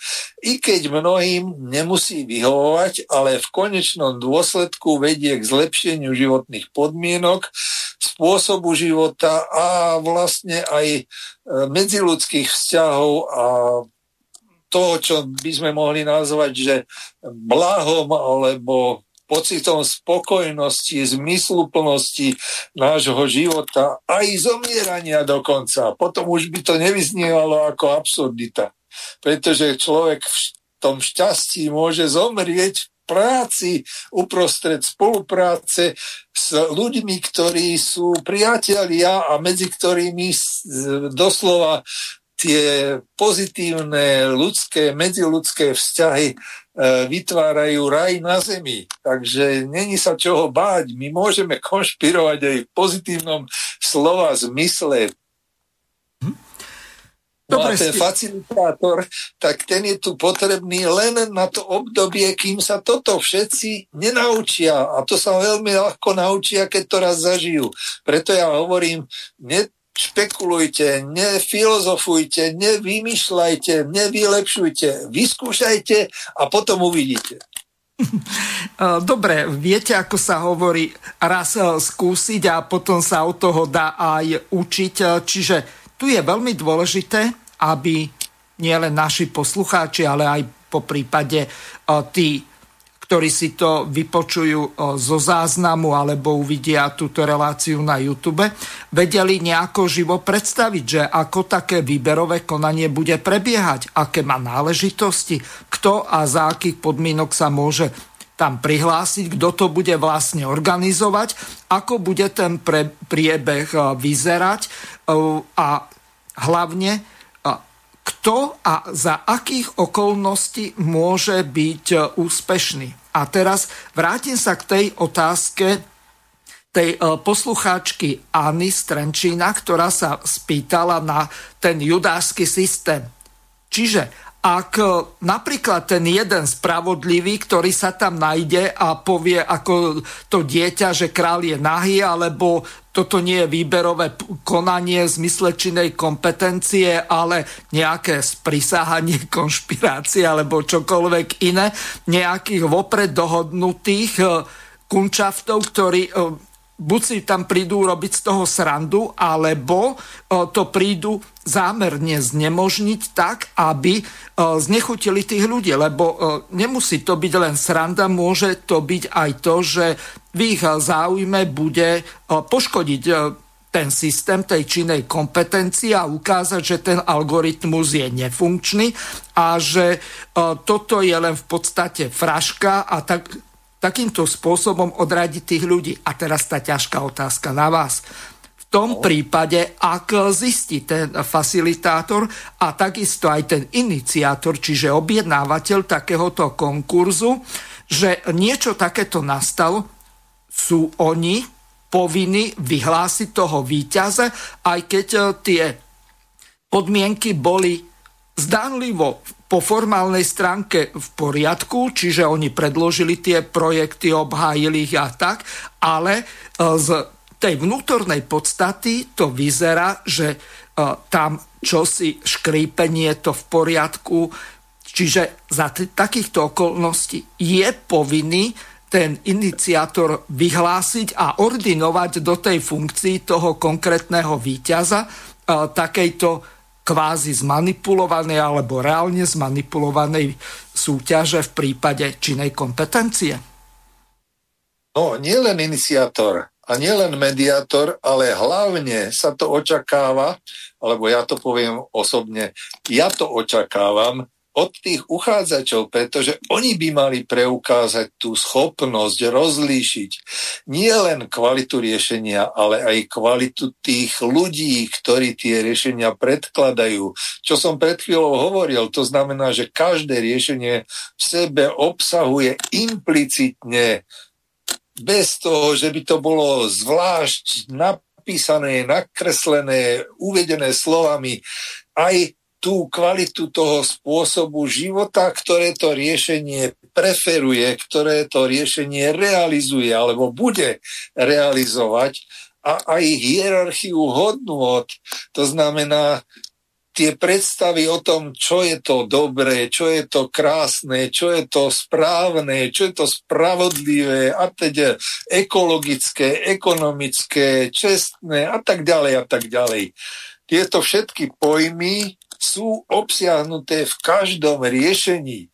A ten uchádzač, ktorý je na úrovni toho tvorcu, to vie odhaliť aj ako klam a dokonca v rámci tej oponentúry by on kľudne mohol urobiť prognózu, čo sa stane, ak by prijali rozhodnutím nejakých dohodnutých manipulátorov nejaké z tých riešení, ktoré sú tam prezentované evidentne nekompetentne alebo zámerne z koalic, skoálované do nejakého klanu, aké budú dôsledky toho prijatia takýchto riešení a takýchto riešiteľov. A čo potom nastane? Čiže napríklad, čo by sa stalo, keby ste zvolili za predsedu vlády Igora Magora? Takúto prognozu by mohol vytvoriť niekto už pred voľbami v rámci toho predvolebného procesu. A ja som o tom hovoril na Infovojne. Títo ľudia, to sú infantilní psychopati a sociopati. A dneska sa to potvrdzuje. To znamená, keď človek vie čítať z tých predošlých činov, z tej retrospektívy, z tej minulosti, z toho, čo už bolo, a predstaviť si, ako by to mohlo pokračovať, vyvodiť si z toho nejakú zákonitosť a odvodiť prognózu, čiže predpoveď budúcnosti, poznatok o budúcnosti. No tak on vie presne povedať, čo sa stane, ak toto riešenie a týchto riešiteľov niekto uprednostní. A to môže byť veľmi dôležitá súťaž toho rozhodovania aj toho nadriedeného orgánu, aj povedzme toho zo začiatku ešte facilitátora, toho mediátora, ktorý to všetko organizuje, pretože on by to tiež mal, oni by to tiež mali vedieť. Hm. Dobre, teraz si zahráme druhú pesničku, neuvediem ju ja, ale Juro Štubniak. Mám to nahraté z toho, o čom sme hovorili z vyhlasovania OTA, kde to komentoval nasledovne. Pieseň bude normálny život od Simony Martausovej. O tom nešťastnom Otovi pre mnohých sa stala nenápadnou hrdinkou sobotnejšieho večera spevačka Simona Martausova, ktorá si svojim dojemným vyznaním lásky k Bohu získala srdcia mnohých divákov. Lebo nechcem zabudnúť poďakovať tomu najdôležitejšiemu pre mňa, a to je Pánu Bohu, a, ktorý je teda pre mňa mimochodom trochu iný ako ten z tých dokrutok. Uh, teda vlastne dosť iný, vlastne úplne. Smutné je, že postaviť sa za konzervatívne hodnoty je v dnešnej dobe skoro až revolučným činom. Chcem úplne normálny život, normálne dni chcem ma zda veľa. Chalúbku v horách a záhradu so susedmi zdieľať si muža a mať pocit, že mám kam ísť. Len tak objať si muža a mať pocit. Mne stačí izba, láska, čo siaha až do hlbokých jam. Na stole sviečka a svetlo a príbor, kde nikto nie je sám. Nechcem jak v divadle žiť, chcem zdolať vrchol, odkiaľ je vidieť všetko. Spievať a hrať a chovať včely, tak ako môj detko. Piec buchty deťom a vnúčkám a krmiť všetky cudzie zvery. Mať plné srdce, nie vrecká a stále prozreteľnosť veriť Stačí človek a rieka, kde budem len tak vosá stáť. Nechcem mať slávu a auta, chcem šťastie, čo nenechám si vziať. A žiadne kontá, splátky a zmluvy a zaprataný dvor. A žiadne zrady a hádky a zbrane, božie ako mor úsmevom vítať aj chorých a hostí, znechať vo dvore. A s Bohom v dome a v duši sa oddať jeho pokoru. Mne stačí izba, láska, čo siaha až do hlbokých jam. Na stole sviečka a svetlo a príbor, kde nikto nie je sám. Mne stačí hudba a tóny, čo hrajú mojim najmilším. Nestačia oči, čo vedia dobre od zlého odlíšiť. Chcem úplne normálny život a normálne dni. Chcem a veľa.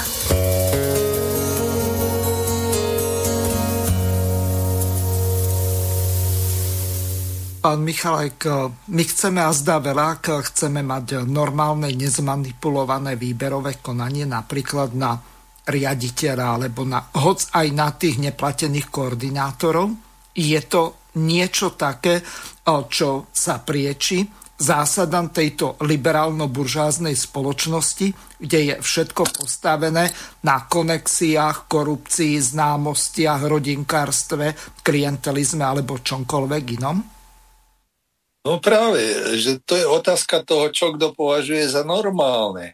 Keď niekto, kto oklamal e, pri svojej diplomovke, povie, že je normálne, že to všetci robia a teda aj ja, tak e, to je jeho predstava normality. Čiže pojem normál, normalita je treba naplniť obsahom, takisto ako činnú kompetenciu treba naplniť obsahom a preto pripravujeme ten model, na ktorom si to môžeme e, overiť, verifikovať, vyskúšať a potom postupne rozšíriť do celej spoločnosti. Viete, keď súťažiaci e, rozpráva spoza opony internetu, tých skrytých médií, kde vlastne eh, ani nevidno, kto to je, ani meno si neprizná, vymyslí si nejaké pseudonym, nejaký... Hej, fejkový nik, ako sa hovorí, alebo trolovský. ktorý vôbec nič uh, podstatné o ňom nehovorí, kým nepoznáte tie skutočné činy, ktoré ten človek robí, no tak ťažko sa posudzuje, ale ako náhle príde na verejnosť a svojou tvarou, svojim vlastným telom bude reprezentovať sám svoje myšlienky, svoj život, svoju budúcnosť, tak to je kvalitatívna zmena. Tí ľudia, aj tí tzv. nepripravení alebo judáši sa tam radikálne menia. To som zažil mnohokrát. Takže e, nemusíme byť až takí skeptickí, že by sme chceli naozaj, aby e, tento svet bol svet človekov, ako ja hovorím. Záleží len na nás. Keď sa nepričiníme o to, tak sa to nestane, ale keď sa pričiníme, činná kompetencia, tak sa to stane. Jednoducho záleží len na nás. No ale entropia, to znamená degenerácia, rozpad, neurčitosť je ľahšia. Tí ľudia, ktorí nič nerobia, vraj neurobia chyby, ale to je blbosť oni robia zásadnú chybu, lebo nespr- nepracujú na tom, čo treba riešiť a nehľadajú tie správne riešenia. Čiže aj tí, ktorí nič nerobia, robia veľa, veľa chýb v svojom živote a mnohí z nich, ktorí niečo mali urobiť a neurobili, by mali byť aj za to, čo neurobili, potrestaní. Čiže nejde o to um, sa niekde vystatovať verbálnymi extravaganciami, čo všetko, ako by on urobil, keby bolo v Trnave fungo, kolovalo také príslovie, kdyby byli v rici ryby, nebylo by rybníku. Víte, ja som trnavčan pôvodem. Jasné, ako náš premiér. No, takto, aby sme sa dostali eh, k tomu podstatnému, lebo už ani celú pol hodinku nemáme do konca relácie, tak by sme mali si celkom podrobne a jasne rozobrať a vysvetliť našim poslucháčom, ako by malo prebiehať po tej prezentácii tých projektov, to tzv. pripomienkové konanie a obhajoba tých e, projektov tými jednotlivými uchádzačmi o tie funkcie, ktoré ten iniciátor toho výberového konania chce obsadiť. Takže máte možnosť to našim poslucháčom vysvetliť, ako by to reálne prebiehalo napríklad v prípade výberu jedného toho koordinátora napríklad zo štyroch alebo šiestich uchádzačov. Takže zasumarizujme to. Ano. Zadanie je to najotvorenejšie. To znamená, žiadne e, obmedzenia na vstupe. To je maximálna demokracia. Nikto nemôže už demokratickejšie nič vymyslieť.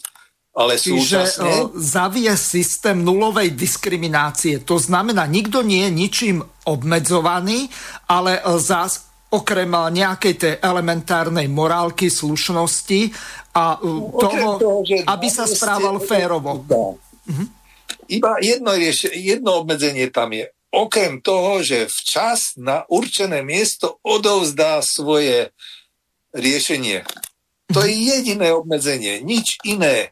Nikto tomu nemusí rozumieť, on to obhají a vysvetlí v rámci toho procesu obhajoby, kde si vzájomne všetci popozerajú, odkonzultujú a oponujú všetky tie svoje návrhy, riešenia a na základe toho môžu potom vyniesť svoje hodnotenie, svoj rozsudok a e, navrhnúť aj e, opatrenia, v čom, kto, čo by sa stalo, keby to alebo ono z týchto riešení bolo prijaté. Čiže to záleží všetko len na ich vlastnej predvídavosti a vlastnom e, odhalení tých skrytých kvalit tých jednotlivých riešení a riešiteľov. No a potom už bude nasledovať len e, praktická verifikácia, to znamená, že e, príjme sa alebo nepríjme sa, ale nie len, že právo, môžeš toto realizovať a máš k tomu takéto takéto prostriedky, čas, priestor, všetko možné, peniaze, ľudí a tak ďalej.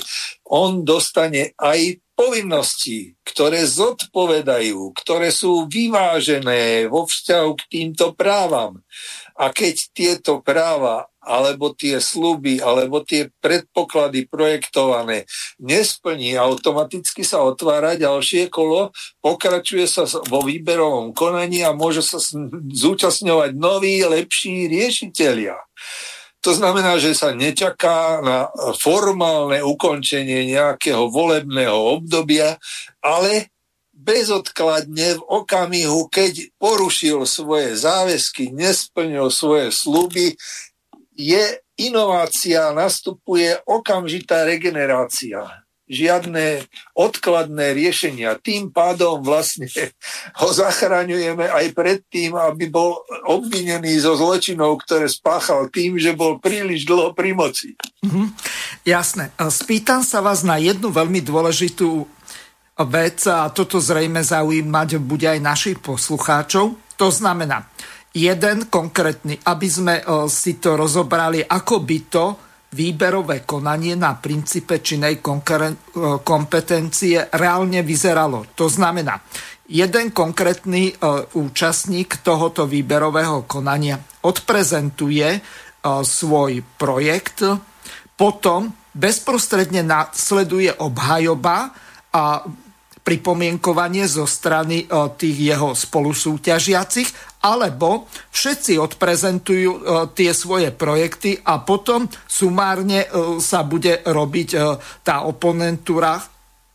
Ako to vlastne bude prebiehať? Lebo v prípade takého bežného výberového konania, keď napríklad ten spevák odspieva, tak hneď nasleduje aj vyhodnotenie toho výkonu zo strany tej formálnej poroty. Áno.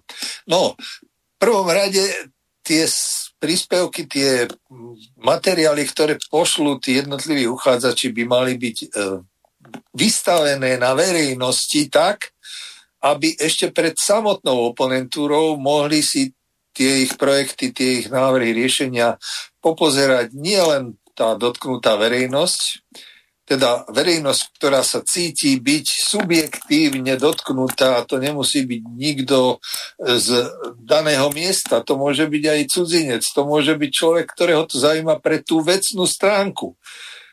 Pozrieť, naštudovať a prípadne aj konzultovať priamo pri, tom, e, pri tých materiáloch s tým autorom takisto ako nadriadený orgán, takisto ako ten iniciátor môže a mal by si tieto veci preštudovať pred samotnou oponentúrou.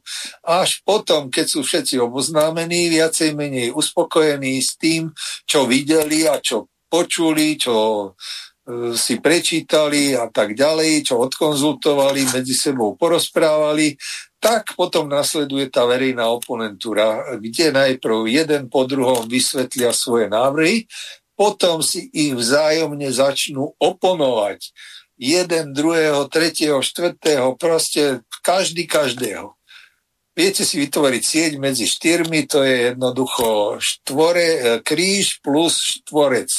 Čiže tam je 8 e, možných vzájomných vzťahov a tak ďalej. To znamená, že keď ich tam bude 10 alebo 100, tak sa to môže rozdeliť do dvoch etáp a vytvoria sa menšie skupiny alebo 4 etapy a môže sa postupne prísť od tých jednotlivých e, slabších tým najsilnejším, najkvalitnejším. Čiže viac kolová výberová, výberové konanie, tak povediac. Mm-hmm. No a na základe neho potom vyjde nejaký výťaz alebo výťazí, nejaká skupina. Môže byť vypísaný konkurs aj na skupinu, to znamená riešiteľov nejakého projektu atomovej elektrárne alebo biocentra alebo čokoľvek si predstavíte Takže tam nemusí byť iba jeden autor a jedno riešenie. Tam môže byť celý tím riešiteľov z rôznych profesí, z rôznych odborov, oblasti ľudského života a tak. No, teraz mi napadla jedna taká kuriózna situácia. Možno, že si pamätáte na výberové konanie na sanitky pre tú rýchlu záchranu službu.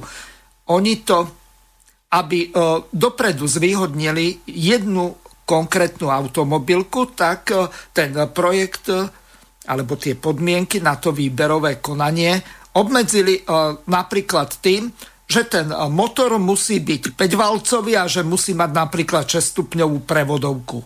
Čo z hľadiska Hej. toho, že aby včas a rýchlo doviezol toho konkrétneho pacienta nemá až taký význam, že či ten motor je štvorvalcový alebo šesťvalcový a či má 5 alebo 6 alebo 10 stupňovú prevodovku za predpokladu, že to auto nie je e, povedzme nejaký Land Rover určený do nejakých e, terénov. Je úplne iná situácia, či sa vyberá pre bežnú záchranku, pre auta, ktoré chodia alebo jazdia po obyčajných e, asfaltových cestách plus e, do e, nejakých tých odľahelejších dedinských oblastí a pre napríklad horských záchranárov, lebo to je nebe a dudy, ako hovoria Česi.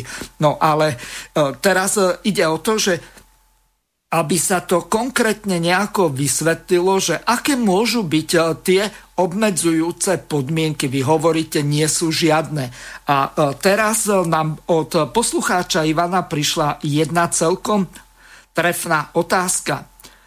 Kde sa dajú získať konkrétne podmienky na obsah a zameranie riešenia projekty očakáva poslucháč Ivan nejaký link. A teraz sa dostávame k tomu, že e, my sme sa pred reláciou dohodli e, s vami a takisto aj s tými členmi prípravného výboru, že urobíme jedno také modelové výberové konanie, ktoré e, zo začiatku bude urobené tak, ako nejaké inštruktážne video alebo inštruktážna relácia aby tí, ktorí budú mať záujem o to výberové konanie, aby si to vedeli urobiť eh, vo svojich obciach alebo mestských častiach alebo kdekoľvek inde, tak aby skutočne to išlo z dola hore, čiže takým spôsobom, aby to nebola taká fraška, ako napríklad Budajová strana zmena z dola a pritom sa všetko mení z hora, tak ako si to domovník predstaví v svojej hlave. No takže nech sa páči. No, príklad s tými sanitkami je klasický príklad toho predurčeného víťaza Čiže keď si vy stanovíte v tých podmienkach také podmienky, ktoré splňa len ten jeden, ktorého si vy vopred vyberiete, tak ho už nemusíte ani menovať a všetkým je to jasné. Dobre by bolo, keby do tých súťažných podmienok rovno napísali a to znamená, že to budú títo naši známi z tejto a tejto firmy. No ale to je samozrejme absurdita. To nemôžu, to si nemôžu dovoliť a preto vymýšľajú tieto obmedzenia, na základe ktorých si oni vlastne umelo zúžia ten výber tak, aby skutočne pripravení ľudia nemohli do toho výberu zasiahnuť a, a mali nakoniec e, rozhodnutie definované tými podmienkami. A to je veľmi zlé pretože tvorivá činnosť, čím tvorivejšia činnosť, tým otvorenejšie je zadanie. Aj učiteľ, ktorý chce od žiakov, aby sa čo najviac naučili, tak im nedáva tzv. uzavreté otázky, v ktorých je už naznačená odpoveď, ale otvorené otázky, ktoré sú e, možné e, rôznym spôsobom pochopiť a teraz sleduje, akým spôsobom to žiaci budú chápať. Podľa toho bude vidieť aj všeobecný prehľad a orientáciu v tej problematike, ktorú študujú a tak ďalej. Čiže mm, nie je tam o čom diskutovať. Jednoducho otvorené zadanie je najlepšie, čiže žiadne konkrétne že musíte sa starať o to, aby to bolo bezpečné, presné, ja neviem, včasné, aby to nikto nemohol zneužiť, ukradnúť, sfalšovať a tak ďalej. To je zbytočné tieto slova. Ten dotyčný, ktorý sa chce zúčastniť na tomto procese, by ho mal natoľko poznať, lepšie ako ja, povedme, aby vedel sám identifikovať jeho problémy, jeho rozpory, jeho paradoxy, jeho antinómie, jeho absurdity, nezmysly, protirečenia, ktoré treba vylúčiť, ktoré treba eh, odstrániť a nahradiť tieto všetky nežiaduce výsledky tými žiaducimi. Tak sa dá merať aj kvalita tých účastníkov keď niekto stále žiada podmienky, keď niekto prosí o to, aby ste mu definovali, čo chcete od neho, no tak toho človeka ja nepotrebujem. On, on je závislý odo mňa, on bude len čakať, aby ja som zobral zodpovednosť za neho. Ale takých ľudí ja nepotrebujem. Ja potrebujem spolutvorcov, keď chcem tvorivo žiť a pracovať. A nie otrokov, ktorí budú plniť moje aj nezmyselné podmienky. A neviem, či ste dostatočne jasne odpovedali poslucháčovi Ivanovi, ktorý sa pýtal, kde sa dajú konkrétne získať podmienky na obsah a zameranie riešenia projektu Link. Čiže zrejme má záujem prihlásiť sa do nejakého toho výberového konania na povedzme okrskára na akejkoľvek úrovni, pretože tí, ktorí sa presadia ako úspešní tí koordinátori eh, na úrovni tej oblastnej alebo strediskovej, niekedy v Čechách bol použitý termín vesničky strediskové, ktoré mali, čo ja viem, v nejakej spádovej oblasti zhruba 3000 obyvateľov a tak. Takže eh, niečo takéto bude vytvorené, pretože je už z hľadiska toho, že ako máme rozdelené Slovensko, len pre predstavu, ak máme nejakých 2950 eh, alebo neviem koľko momentálne obci, tak eh, robiť v každej takejto obci takéto výberové konanie, tak to by bolo časovo náročné a samozrejme aj personálne. To znamená, že aby tam chodil konkrétny nejaký ten iniciátor aj s nejakým facilitátorom, ktorí budú toto organizovať, tak to si neviem predstaviť, že ako dlho by to trvalo. Čiže ja môžem nášmu poslucháčovi povedať len toľko, že E, pokiaľ bude mať o niečo takéto záujem, tak môže úplne kľudne napísať aj na gmailovú adresu, ktorá je totožná, na akú napríklad teraz písal, ak to nepísal e, cez ten formulár na web stránke, čiže studio.bb.ju zavináč gmail.com.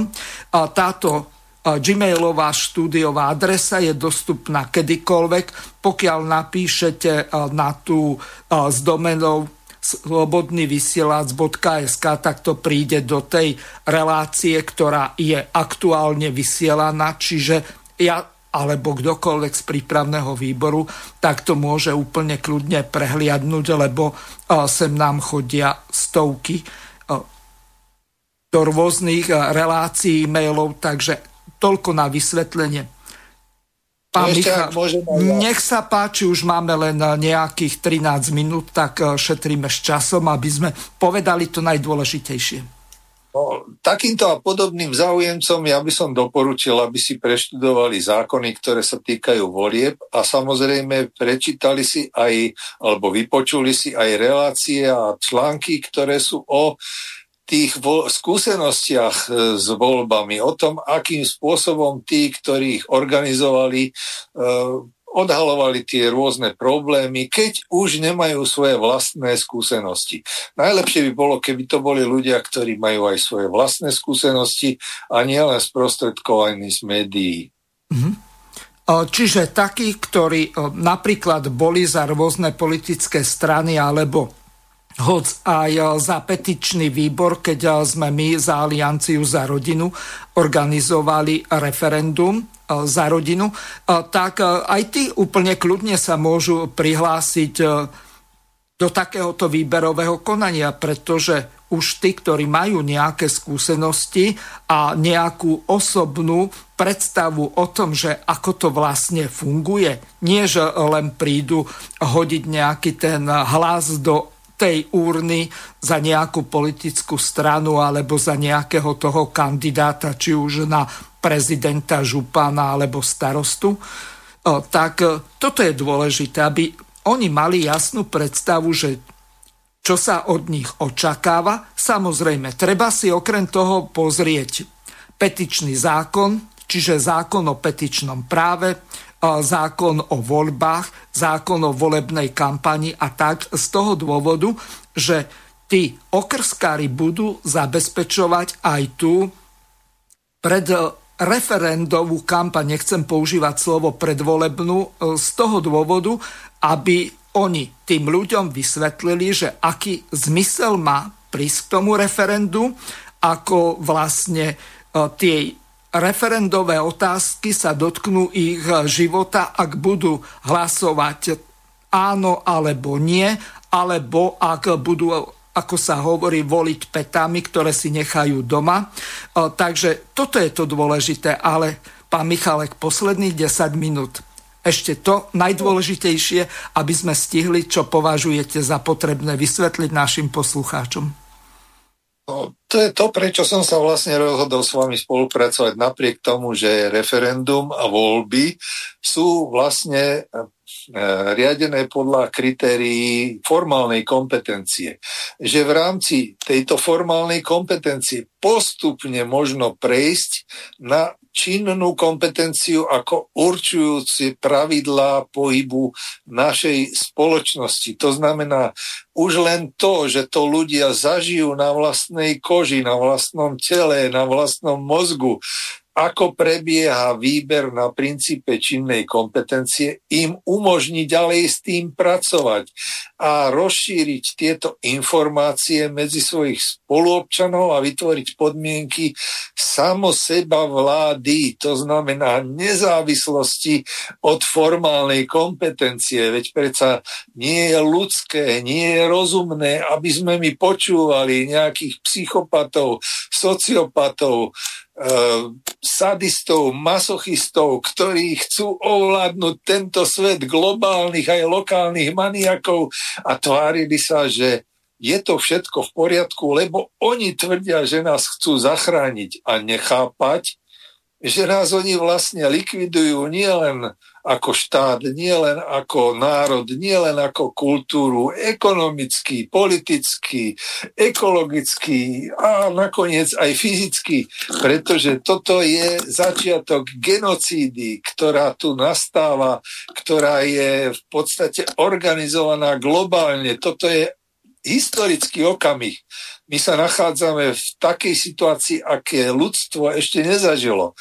Keď bol Hitler alebo Mussolini pri moci, tak to bolo pár krajín, niekoľko miliónov ľudí. Dneska sú miliardy ľudí ohrozené na živote a zmanipulované tým, čo nie je vôbec podstatné. Keby ľudia vedeli čítať tú skutočnosť, nie časopisy, nie internet, nie novin, e, v televízie a rádia počúvať, ale tú skutočnosť, keby vedeli čítať, tak nikdy nemôžu niekomu uveriť, že nejaký vírus ohrozuje ľudstvo. Lebo vírusy sú to miliardy rokov a budú aj miliardy rokov po tom, čo náš druh zanikne. Ale keď zanikne teraz, preto, lebo niekto si vymyslel koronavírus ako svetový super problém, zástupný super problém, maskovací super problém, tak to je potom naozaj prvýkrát v dejinách prírody, nielen ľudstva, keď jeden druh vymizne, vyhnie, pretože je tak hlúpy, že si myslí, že myslí a pritom robí všetko, čo môže pre svoje seba zničenie. V tomto momente treba začať rozmýšľať nezávisle, samostatne a v kontexte skutočných zákonov, čiže nielen tých formálnych, o ktorých sa rozpráva v tých zákonoch o voľbách, o referende a tak ďalej, ale aj o tých, ktoré súvisia s činnou kompetenciou. Preto žiadam týchto ľudí, vyzývam ich, začnite vnímať svet taký, aký je, nie ako vám ho sugerujú niektorí psychopati a maniaci, ktorí si myslia, tvária sa teda, oni ani si to nemyslia. Oni vedia, že vás klamú. Oni len sa tvária, ako keby vás chceli zachrániť, ale keď sa chcete zachrániť, tak to musíte začať robiť vy. A nebudete musieť, a ne, nebudete smieť od nikoho žiadať, že povedzte mi link, na ktorom sa zachránim. No nie, taký link neexistuje. Existuje ale tak, taká skutočnosť, ktorú si vy musíte prečítať. Ja ju volám tretie čítanie.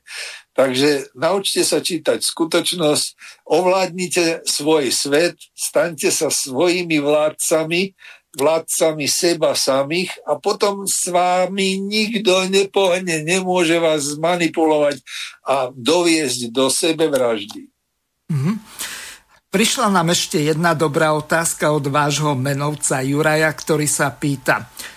Pán Michalek, vysvetlite nám, obyčajným ľuďom, akým spôsobom by sme si na princípe činej kompetencie zvolili starostu, tak, aby e, to nebol ten najpopulárnejší človek, ktorý e, síce dokáže pekne rozprávať, ale je napríklad negramotný, ako napríklad Mižigár zo Žehry.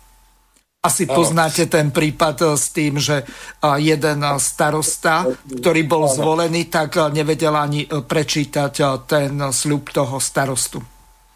No, negramotnosť ešte neznamená, že nevie čítať tretie čítanie, lebo k tomu tretiemu čítaniu naozaj netreba vedieť abecedu.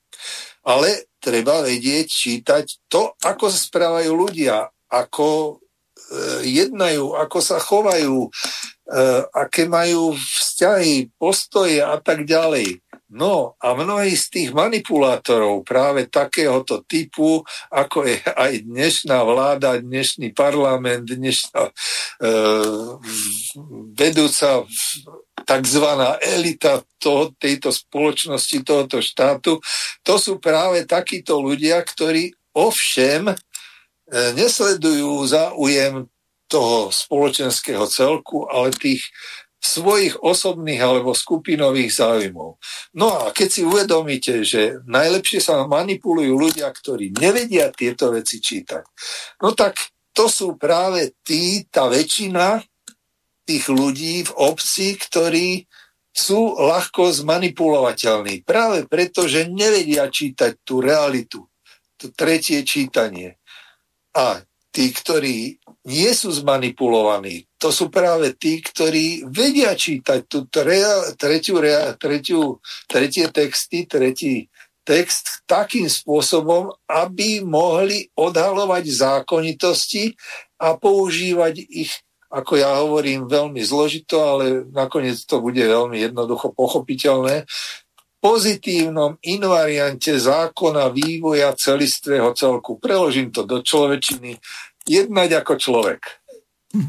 Takže musíte sa naučiť čítať to tretie čítanie a tí, ktorí to vedia, tak tí nepodláhnú všelijakým tým slubom, že a teraz, keď prejdete týmto očkovaním, týmto testovaním, tak už budete slobodní, lebo viete, ako jedná ten človek už dávno, roky a desaťročie. Takže vy mu nemôžete veriť, keď máte skúsenosť z minulosti, máte retrognózu, čiže poznanie z minulosti, viete si predstaviť, čo bude robiť v budúcnosti vás to nemôže oklamať, keď viete vyčítať tú zákonitosť z toho celého vývoja procesu.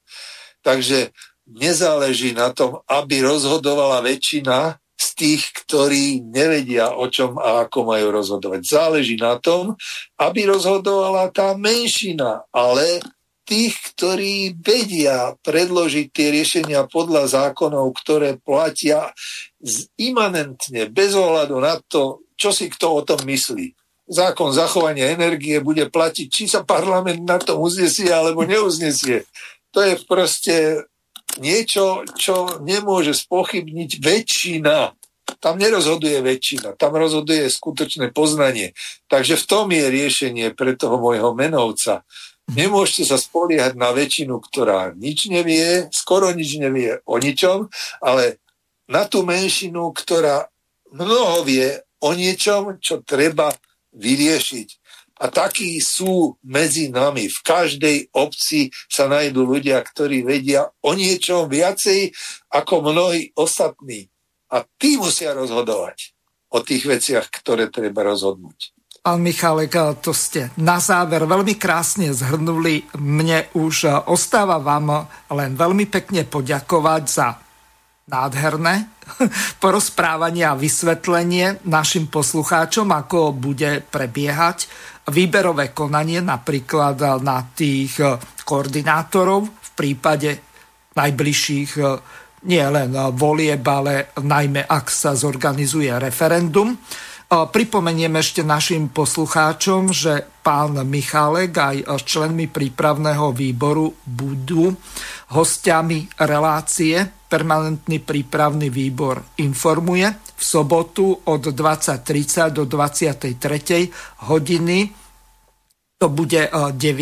nie teraz najbližší, najbližšiu sobotu 2. Vtedy e, bude mať reláciu pán Marman, čiže takýto je program najbližší, takže ešte raz veľmi pekne vám ďakujem a teším sa na spoluprácu.